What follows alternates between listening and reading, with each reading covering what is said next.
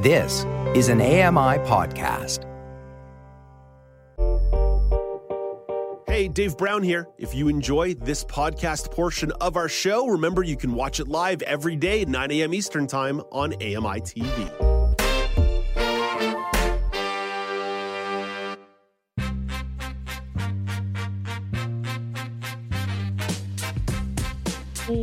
Welcome back to Now with Dave Brown on AMI TV. I'm Alex Smythe. Reasonable accommodation is a big part of the inclusive employment landscape. Reasonable accommodation is an adjustment or modification that allows an employee with a disability to do their job. Accommodations can be physical or a bit less tangible.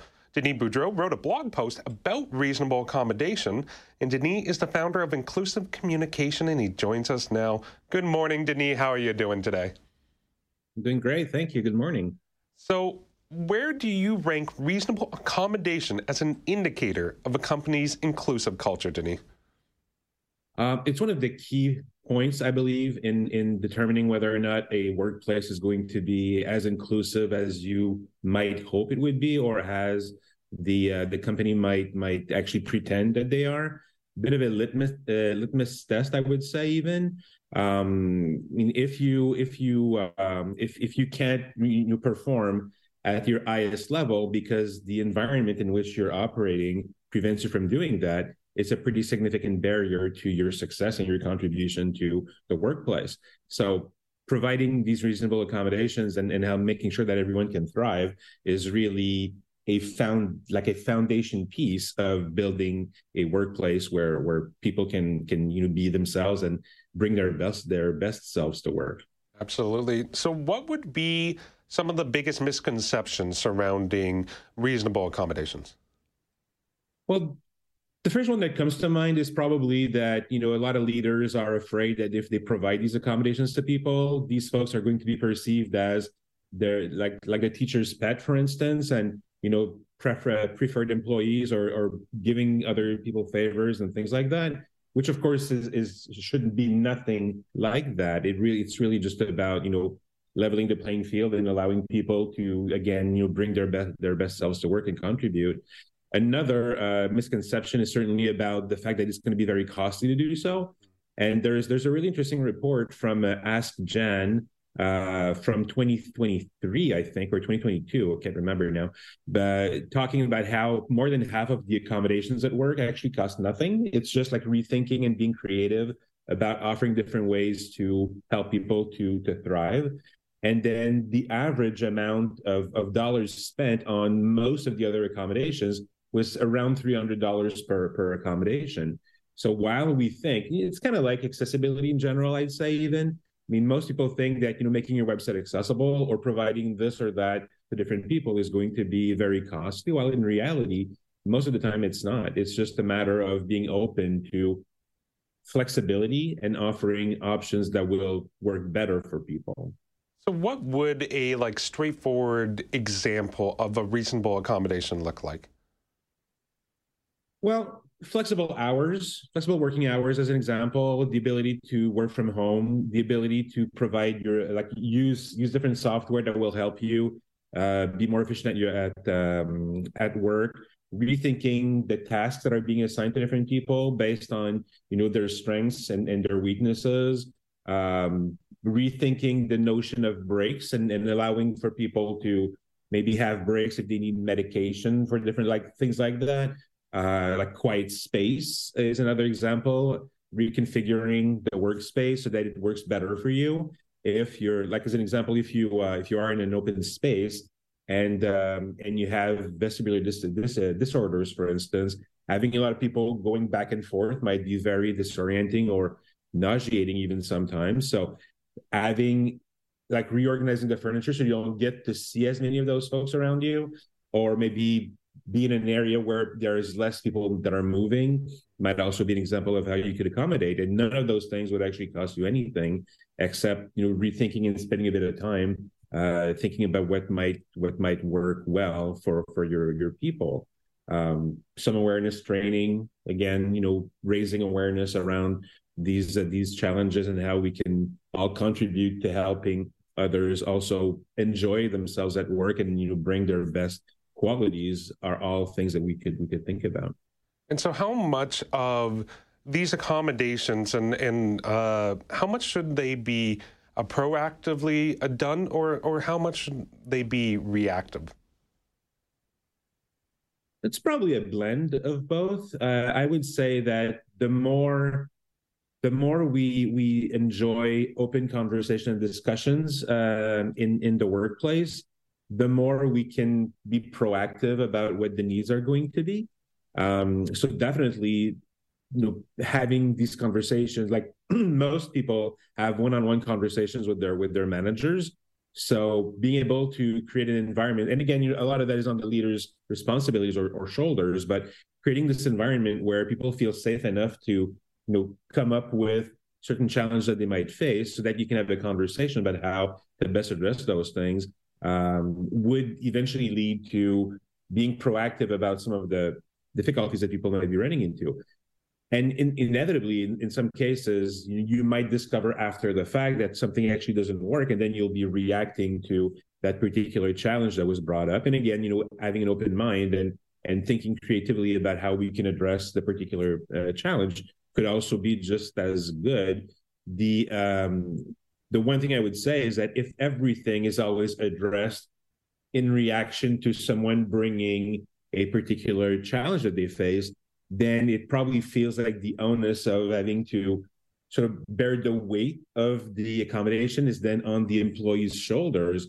And that would be a clear sign for me of, of a lack of an insight in terms of the leadership into you know paying attention to how their employees are are you know how they're they're they're they're going within within the business and and that would need to be addressed so that people are more proactive about these things should there still be some onus on the employee themselves though especially if they have the lived experience they they have the knowledge of what works best for them in, in different environments to is the onus on them to bring that knowledge forward so that they can present it to their employers that they can then address it accordingly? To a certain extent, I would say yes. Um, you know, in an ideal world, which we don't live in, clearly, um, you know, every workplace would have already defined a certain number of, you know, ground rules, house rules around making sure that certain accommodations are there by default. That is rarely the case um, it's pretty hard to to help someone who is not being open about what their needs are. So of course, if the employee is not willing to disclose certain challenges that they face or certain needs that they have in order to really thrive, then it might be hard for uh, their manager to actually you know think or, or come up with a solution for that. So I think it's a it's a shared responsibility clearly. Um, but again, for for an employee to be comfortable disclosing these things, the environment needs to lend itself for that. And and so while it is a shared responsibility, and what I, while I think that the responsibility, well, definitely shared between between uh, all parties involved, it can only really happen if the workplace, to begin with, has established a certain level of of a safe zone for people to bring up those things. Otherwise, it, it, it could hardly work. I have a hard time imagining people who are who maybe have faced stigma, discrimination, prejudice in other workplaces before would spontaneously think about talk about those things because their lived experience indicates that if they do, they might you know they might they might pay the cost for that. So a lot of people are just going to mask and, and not mention anything and try to do their best to uh, to to to still uh, work through through the challenges. So yeah, I mean, shared responsibility definitely. Well, and I, I think, uh, and really at the heart of this conversation, what I hear from you in terms of, you know, the the suggestions and, and uh, examples of what reasonable accommodations look like. Okay, it looks like flexible work hours or rearranging the, the workspaces, things like that. To me, it, it comes across as something as if there is a, a good open communication, relationship with your manager, your supervisor, that, that comfortable space, if you have a good manager who is going to treat you as an individual and not just as part of this is the team, this is uh, all the people I, I, I have to uh, oversee or manage, that if you take an individual approach, this is where that success is going to happen, that flexibility, that individualized approach to meet everyone's needs so that they can be the most effective in the workplace they can be. Absolutely, yeah, it really is the um, the very idea that it would be you know the employee's responsibility to come forward and disclose all those things, and then you take all the risks, and maybe you know like uh, you know butt heads with a manager who just doesn't get it or is too busy to pay attention to that because they have a million other things on their mind. It, it, certainly is not conducive to people feeling like you know they're safe and, and, and comfortable enough to talk about these very personal things oftentimes.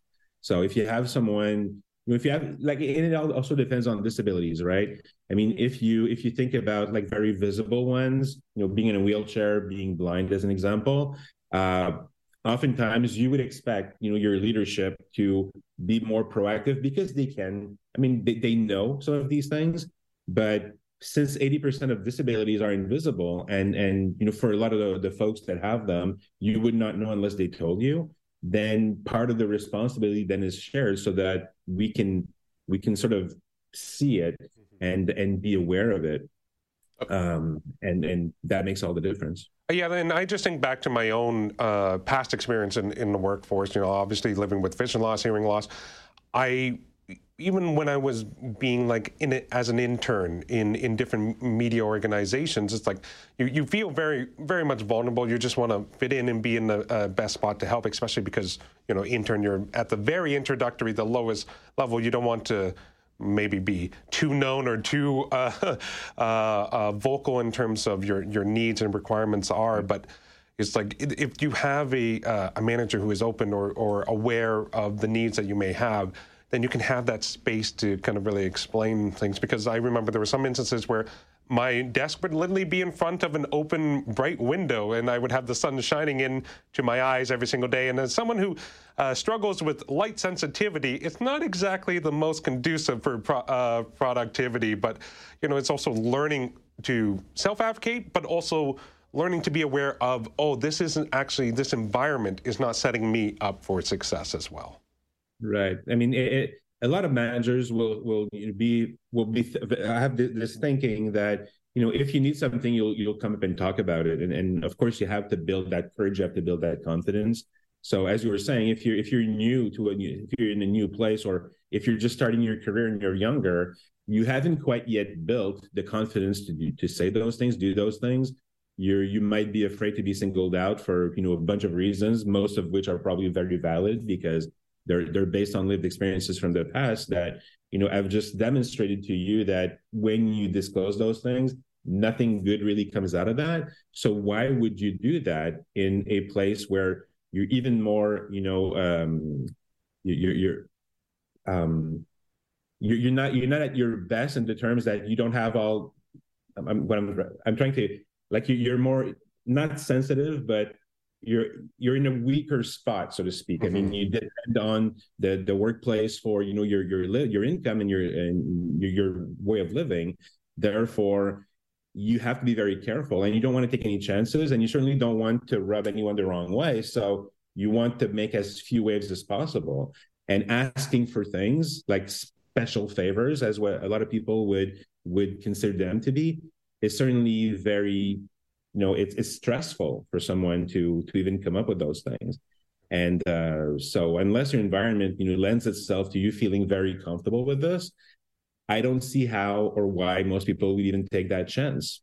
And, unfortunately it leads to people having to deal spending a lot more energy working a lot harder than others would to achieve the same kind of results sometimes achieve uh, lesser results because the, the the environment is just not helping them thrive the way that they could otherwise. And it's, it's just sad.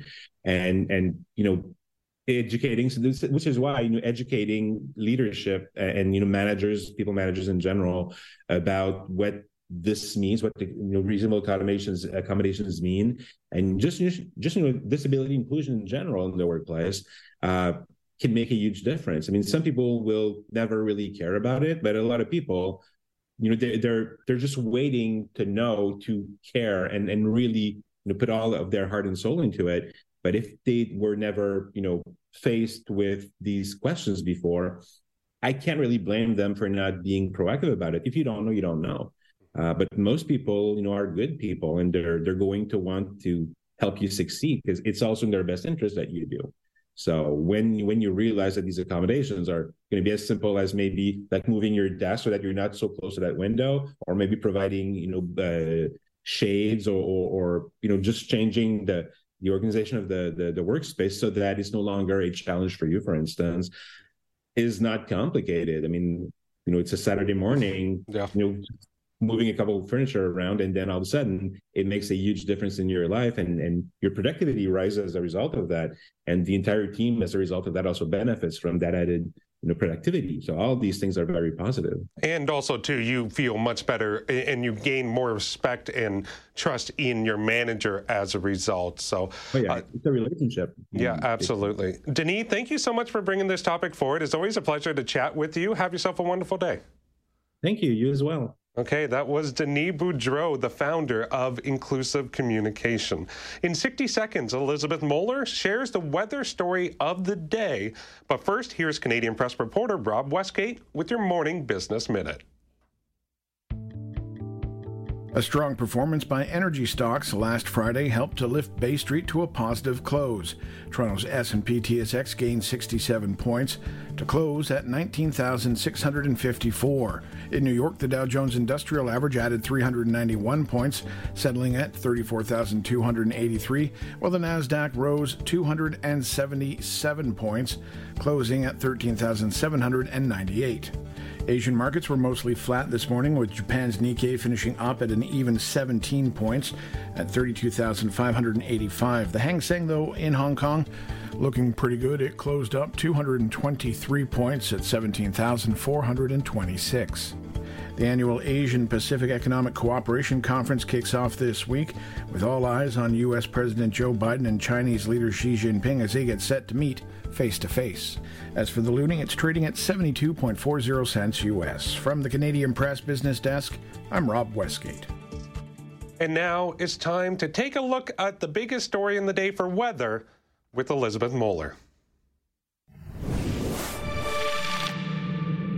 Okay, Elizabeth, it's uh, been a stormy weekend in BC, and you wanted to kind of sure pick up the pieces has. from that storm. yes, literally pick up the pieces. A storm was a brewing. Um, Canada is going to be on the receiving end of a very gratifying gift this week, but unfortunately, it's at the expense of BC. So thank you, BC, but sorry.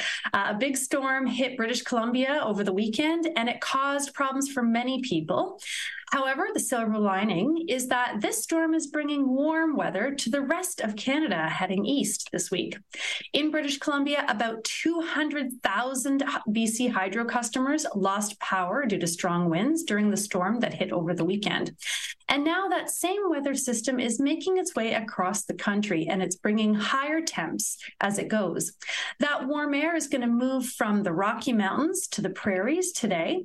And then it's going to come over to Ontario and Quebec Wednesday and Thursday, and then land in Atlantic Canada on Friday and Saturday. Temperatures are going to be higher than usual, around 5 to 10 degrees, and in some cases, even a little bit into the mid teens. And those warmest spots are expected to be in southwestern Ontario. And while it will be warm, it won't be shorts and t-shirts weather because, after all, it is November, so don't get too excited. Just keep that in mind as you're getting ready to head out. And we can expect temperatures to trampoline up and down for the rest of this month.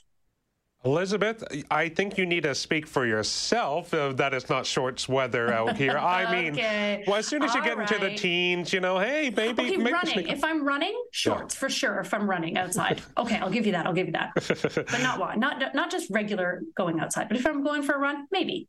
Fair enough. Maybe. Fair enough. Thank you very much, Elizabeth. We'll check in with you after the break with the entertainment report, so you don't go anywhere. But coming up next, all the light we cannot see is trending across Canada on Netflix. Amy Amanti reviews the limited series. You're watching now with Dave Brown on AMI TV.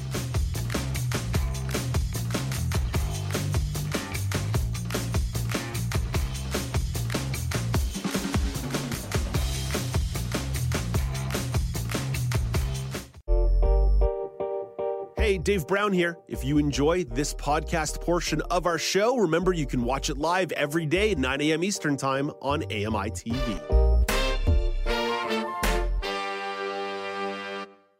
Hi, I'm Red Sale, inviting you to download the latest episode of My Life in Books, where internationally acclaimed authors discuss their lives, their work, and three books that have resonated with them. That's My Life in Books, available wherever you get your AMI podcasts.